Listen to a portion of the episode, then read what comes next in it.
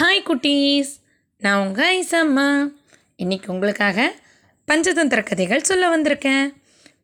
கதை கேட்கலாமா? சோமன் சர்மா மூணு இளவரசர்களுக்கும் அஞ்சாவது தந்திரமான அபரீட்சித காரகம். எந்த ஒரு செயலையும் அதோட விளைவு என்னன்னு தெரியாமல் ஆராய்ஞ்சு பார்க்காம செய்யறது. அதை பற்றின கதைகளை சொல்லிட்டு வராரு. அதில் மணிபத்ரன் ஒரு துறவியை தலையில் தடியால் தாக்குனதுனால அவருக்கு பொற்குவியல் கிடைச்சதையும் அதை பார்த்த நாவிதர் தனக்கும் பொற்குவியல் கிடைக்கணும்னு நினச்சி துறவியை தடியால் தாக்குனதுனால அவரை கொண்டு போய் ஊர் தலைவர்கிட்ட நிறுத்திடுறாங்க. ஊர் தலைவரும் நாவிதரை பார்த்து அந்த விவசாயி மனைவி கீரிப்பிள்ளை கதையை சொல்கிறாரு விவசாயியோட மனைவி தலையில் சக்கரம் சுற்றின நண்பனோட கதையை சொல்கிறாரு அந்த சக்கரம் சுற்றின நண்பனும் தங்கம் எடுத்தவரும் பேசிக்கிட்டு இருக்காங்க அதில் எவ்வளவு தான் படிச்சிருந்தாலும் முட்டாள்தனமான சில செய்கைகள்னால நம்ம கஷ்டப்பட வேண்டி இருக்குன்னு சொல்லி வருத்தத்தோட அந்த சக்கரம் தலையில் சுற்றுனவர் சொல்கிறார் அதை ஒத்துக்கிட்ட அவரோட நண்பர் தங்கம் எடுத்தவர் ஆமாம் இப்படித்தான். ஆமை நண்டு மீன் தவளை எல்லாம் நடந்துக்கிட்டுச்சு அப்படின்னு சொல்லி அதோட கதையை சொல்கிறாரு ஒரு பெரிய குளத்துல ஒரு ஆமை ஒரு மீன் ஒரு நண்டு அப்புறம் ஒரு தவளை. நாலும் நண்பர்களாக இருந்தது. ஒரு நாள் அந்த வழியாக ஒரு மீனவர் போனார். அவர் இந்த குளத்தை முத முறையாக பார்த்ததுனால ஆஹா இந்த குளத்துல நிறைய நம்மளுக்கு இறை கிடைக்கும் போல இருக்கே.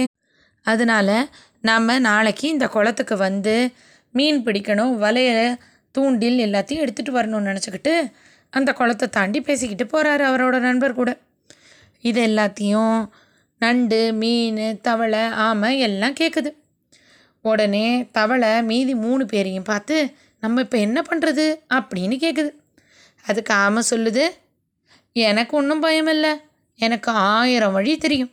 நான் ஏதாவது ஒரு வழியில் தப்பிச்சுக்குவேன் அப்படின்னு பெருமையாக சொல்லிக்குச்சு. உடனே மீனை பார்த்து கேட்குது தவளை நீங்கள் என்ன சொல்கிறீங்க அப்படின்னு. மீன் சொல்லிச்சு எனக்கு நூறு வழி தெரியும்.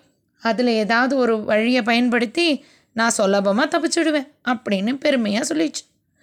அப்போ நண்டை பார்த்த தவளை நீ என்ன நண்பா சொல்கிறேன்னு கேட்குது அதுக்கு நண்டு சொல்லுது எனக்கு பத்து வழி தெரியும். அதில் ஏதாவது ஒரு வழியில் நான் சுலபமாக அந்த மீனவர்கிட்டேருந்து விலகி ஓடி போயிடுவேன் அப்படின்னு சொல்லிச்சு நண்டு. இப்போ ஆமை மீன் நண்டு மூணும் தவளையை பார்த்து சரி நீ என்ன பண்ண போகிற அப்படின்னு கேட்டுச்சு. அதுக்கு தவளை சொல்லுச்சு எனக்கு ஒரே ஒரு வழி தான் தெரியும். என்ன பண்ணுறது அதை வேணால் பயன்படுத்தி பார்க்க வேண்டியது தான் அப்படின்னு சொல்லுச்சு. மீதி இந்த நாலு நண்பர்களும் சரி நம்ம எப்படியாவது நாளைக்கு அந்த மீனவர்கிட்டேருந்து தப்பிச்சுடணும் அப்படின்னு பேசிக்கிட்டே அன்னைக்கு ராத்திரியை கழிச்சிட்டாங்க. அடுத்த நாள் காலையில் அந்த மீனவர் அந்த குளத்துக்கு வந்துட்டார். அவர் வந்த உடனேயே அந்த ஆமையை பார்த்துட்டார். வேகமாக அந்த ஆமையை பிடிச்சு ஆமையை தலைகுப்புற கவுத்து வச்சுட்டாரு. ஆமையை தலைகீழாக மாற்றி வச்சதுனால ஆமையால் ஒன்றுமே பண்ண முடியல. அதோட ஓடு கனமாக இருக்குமா? அது தரையில் இருந்ததுனால ஆமையால் திரும்பி போக முடியல. அப்படியே நிமிந்தாப்புலையே படுத்தே கிடந்தது. வேகமாக போன அந்த மீனவர் துள்ளி குதிச்சுக்கிட்டு இருந்த அந்த மீனை பிடிச்சு தன்னோட இடுப்பில் கட்டியிருந்த கயிறில் நல்லா கோத்து கட்டிக்கிட்டார். மீனாலேயும் அவர்கிட்டேருந்து தப்பிச்சு போக முடியல. வேகமாக நண்டு ஓடிக்கிட்டு இருந்ததை அந்த மீனவர் பார்த்துட்டு அந்த நண்டை பிடிச்சு அதோட கொடுக்கெல்லாம் எடுத்துட்டு தன்னோட பானைக்குள்ளே போட்டு மூடி போட்டு மூடிட்டார். நண்டும் அவர்கிட்ட நல்லா மாட்டிக்கிச்சு. அதாலேயும் வெளியில் வர முடியல. அடுத்து அந்த தவளையை பார்த்தாரு.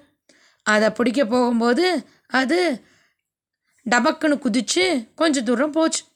உடனே மீனவர் மறுபடியும் பிடிக்க போனார். மறுபடியும் அது குதிச்சு போச்சு. மறுபடியும் பிடிக்க போனார். அது குதிச்சு போச்சு. இது மாதிரி இவர் பிடிக்க போக போக அது குதிச்சு குதிச்சு போய்கிட்டே இருந்ததா? ஒரு கட்டத்தில் சீச்சி போ. இந்த தவளை ஒன்றும் நமக்கு வேணாம். இன்றைக்கி தான் மீதியெல்லாம் கிடச்சிருக்கே. அப்படின்னு சொல்லி அந்த தவளையை அங்கேயே விட்டுட்டு ஆமை மீன் நண்டு இதெல்லாம் எடுத்துக்கிட்டு அவர் போயிட்டார். தவளை தன்னோட கூட்டத்தாரை பார்த்து ஆயிரம் பத்தரை கவுத்தரை நூறு பத்தரை கோக்கரை ஒன் பத்து பத்தரை முறிக்கிற ஒன்று பத்தரை தப்பிக்கிறேன்னு பாடிக்கிட்டே போச்சு. மீதி அதோட கூட்டமெல்லாம் நீ என்ன சொல்கிற அப்படின்னு கேட்டுச்சு. அதுக்கு உடனே அந்த தவக்கலை சொல்லிச்சு ஆயிரம் பத்தரை கவுத்தர ஆயிரம் வழி தெரியும்னு சொன்ன ஆமையை கவுத்து போட்டுட்டாரு? நூறு பத்தர கோக்கரை நூறு வழி தெரியும்னு சொன்ன அந்த மீனை தன்னோட இடுப்பில் கோத்து வச்சுக்கிட்டாரு. பத்து பத்தரை முறிக்கிற பத்து வழி தெரியும்னு சொன்ன அந்த நண்டை அதோட கொழுக்கெல்லாம் முறித்து தன்னோட பானைக்குள்ளேயும் போட்டுக்கிட்டாரு. ஒன்று பத்தரை தப்பிக்கிற ஒரு வழி தான் தெரியும்னு சொன்ன நான் தப்பிச்சு வந்துட்டேன் அப்படின்னு சொல்லுது. இந்த கதையை தங்க எடுத்தவர் அந்த சக்கரம் சுத்துறவர்கிட்ட சொல்கிறாரு அந்த மாதிரி சமயத்தில் படிச்சிருந்தா கூட நமக்கு ஒரு வழி தான் தெரியும்னாலும் அதை ஒழுங்காக தெரிஞ்சுக்கணும். அப்போ தான் நம்ம தப்பிக்க முடியும் அப்படின்னு சொல்கிறார் இதை கேட்ட தலையில் சக்கரம் சுற்றினவர் அவரை பார்த்து ஆமாம் நண்பா நீ சொல்கிறது ரொம்ப சரிதான். நண்பனோட பேச்சை அலட்சியம் பண்ணினதுனால தானே அந்த கழுதை கஷ்டப்பட்டுச்சு. அதே மாதிரி தான் நானும் இன்றைக்கி வேதனைப்படுறேன். அப்படின்னு சொல்கிறார் இதை கேட்ட தங்கம் எடுத்தவர் அது என்ன? கழுதை கஷ்டப்பட்ட கதை? அப்படின்னு கேட்குறாரு அந்த தலையில் சக்கரம் சுற்றினவர் அந்த கதையை சொல்ல ஆரம்பிக்கிறாரு. முன்னாடி ஒரு காலத்தில் ஒரு கழுதையும் நரியும் நண்பர்களாக இருந்தது. ரெண்டு பேரும் தினமும் ராத்திரி வயல்வெளிக்கு போய் அங்கே தோட்டத்தில் இருந்த பழங்கள் வெள்ளரி பிஞ்சுகள்லாம் நல்லா சாப்பிட்டுட்டு வருவாங்க. அங்கே போகும்போது ரொம்ப அமைதியாக தோட்டக்காரனுக்கு எந்த சந்தேகமும் இல்லாமல் போயிட்டு வருவாங்க. அது மாதிரி ஒரு நாள் ராத்திரி வெள்ளரி தோட்டத்துக்கு நரியும் கழுதையும் போய் நல்லா வயிறு முட்டை முட்டை சாப்பிட்டுட்டாங்க. ரெண்டு பேரும் அங்கே உட்காந்துக்கிட்டு இருக்கும்போது கழுதை நிறைய பார்த்து நண்பா நான் இப்போ ரொம்ப சந்தோஷமாக இருக்கேன். அதனால நம்ம ரெண்டு பேருமா பாட்டு பாடலாமா அப்படின்னு கேட்டுச்சு. நரி சொல்லுச்சு வேண்டாம் வேண்டாம் இதனால நம்மளுக்கு ஆபத்து தான் வரும். வா நம்ம இங்கேருந்து மறுபடியும் ஓடி போயிடலாம் அப்படின்னு. கழுத நிறைய பார்த்து நீ என்னோட குரலை பார்த்து பொறாமப்படுற. நான் வரமாட்டேன். நம்ம ரெண்டு பேரும் இங்கே பாடலாம் வான்னு கூப்பிட்டுச்சு. நரி வேண்டாம் வேண்டாம் வா போகலான்னு சொல்லுச்சு. கழுதை கேட்காம நீ போகிறதுனா போ. நான் பாட்டு பாட தான் போகிறேன் அப்படின்னு அடம் பிடிச்சது. நரி உடனே சரி நான் இந்த வேலியை தாண்டி காட்டுக்குள்ளே போனோன்னு நீ பாடு அப்படின்னு சொல்லிட்டு வேகமாக வேலியை தாண்டி காட்டுக்கிட்ட போய் நின்றுக்குச்சு கழுதையும் தன்னோட குரலை பெருசாக ஆக்கி "ஆ, ஆ, ஆன்னு பாட ஆரம்பிச்சிடுச்சு. கழுதையோட சத்தத்தை தோட்டக்காரங்கள்லாம் கேட்டுட்டாங்க. வேகமாக தடி எடுத்துக்கிட்டு வந்து பாட்டு பாடின திருட்டு கழுதியை நல்லா அடி வெளுத்துட்டாங்க. கழுதைக்கு உடம்பெல்லாம் காயத்தோட ஆ ஆன்னு கத்திக்கிட்டே ஓடி போயிடுச்சு. இந்த கதையை சக்கரம் சுத்தினவர் தங்க எடுத்தவர்கிட்ட சொல்லி நானும் அந்த மாதிரி தான் நீ சொன்னதை கேட்காம இங்கே வந்து மாட்டிக்கிட்டேன் அப்படின்னு வருத்தப்படுறாரு. இதை கேட்ட உடனே தங்க எடுத்தவர் என்ன பண்ணுறது நீயும் அந்த பகல் கனவு கண்ட பண்டிதம் மாதிரி பண்ணிட்டியே அப்படின்னு சொல்கிறார் உடனே அந்த சக்கரம் சுற்றினவர் அது என்ன? பண்டிதர் கண்ட பகல் கனவு.